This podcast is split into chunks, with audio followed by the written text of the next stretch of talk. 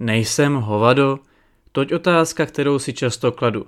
Především z důvodu toho, jelikož přemýšlím, zdali je morálně v pořádku říct větu mne baví K-pop. Poněvadž se jedná o hudební průmysl, který je mimo jiné, ale zároveň z opravdu velké části založen na vykořišťování mladistvých jedinců a jejich životní energie a talentu. Dále, když tomu přidám faktor, že jsem plně stotožněn se skutečností, jaký to má dopad na zdraví daných idolů ať už po fyzické stránce, ale právě té psychické, kde to již ve více případech skončilo spácháním sebevraždy, tak tomu otázku vůbec neulehčuje. Ano, tím, že se jako fanoušci snažíme idoly podporovat koupí alba, lístku na koncert, merče a nebo i jen poslechem jejich hudby a podobně, tak se dá brát, že se z toho snažíme dostat a děláme to pro jejich dobro. Zároveň ale v tom hlubokém oceánu K-popu nejde spasit zdaleka všechny.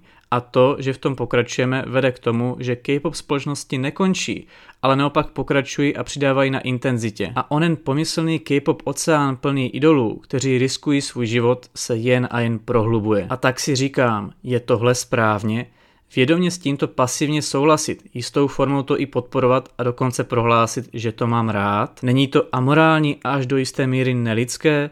Co to jsem za člověka, že se silně vyžívám v takovém tom průmyslu? Tohle jsem já, Ady a mé myšlenky, které mne denně doprovází napříč lety zajímání se o K-pop.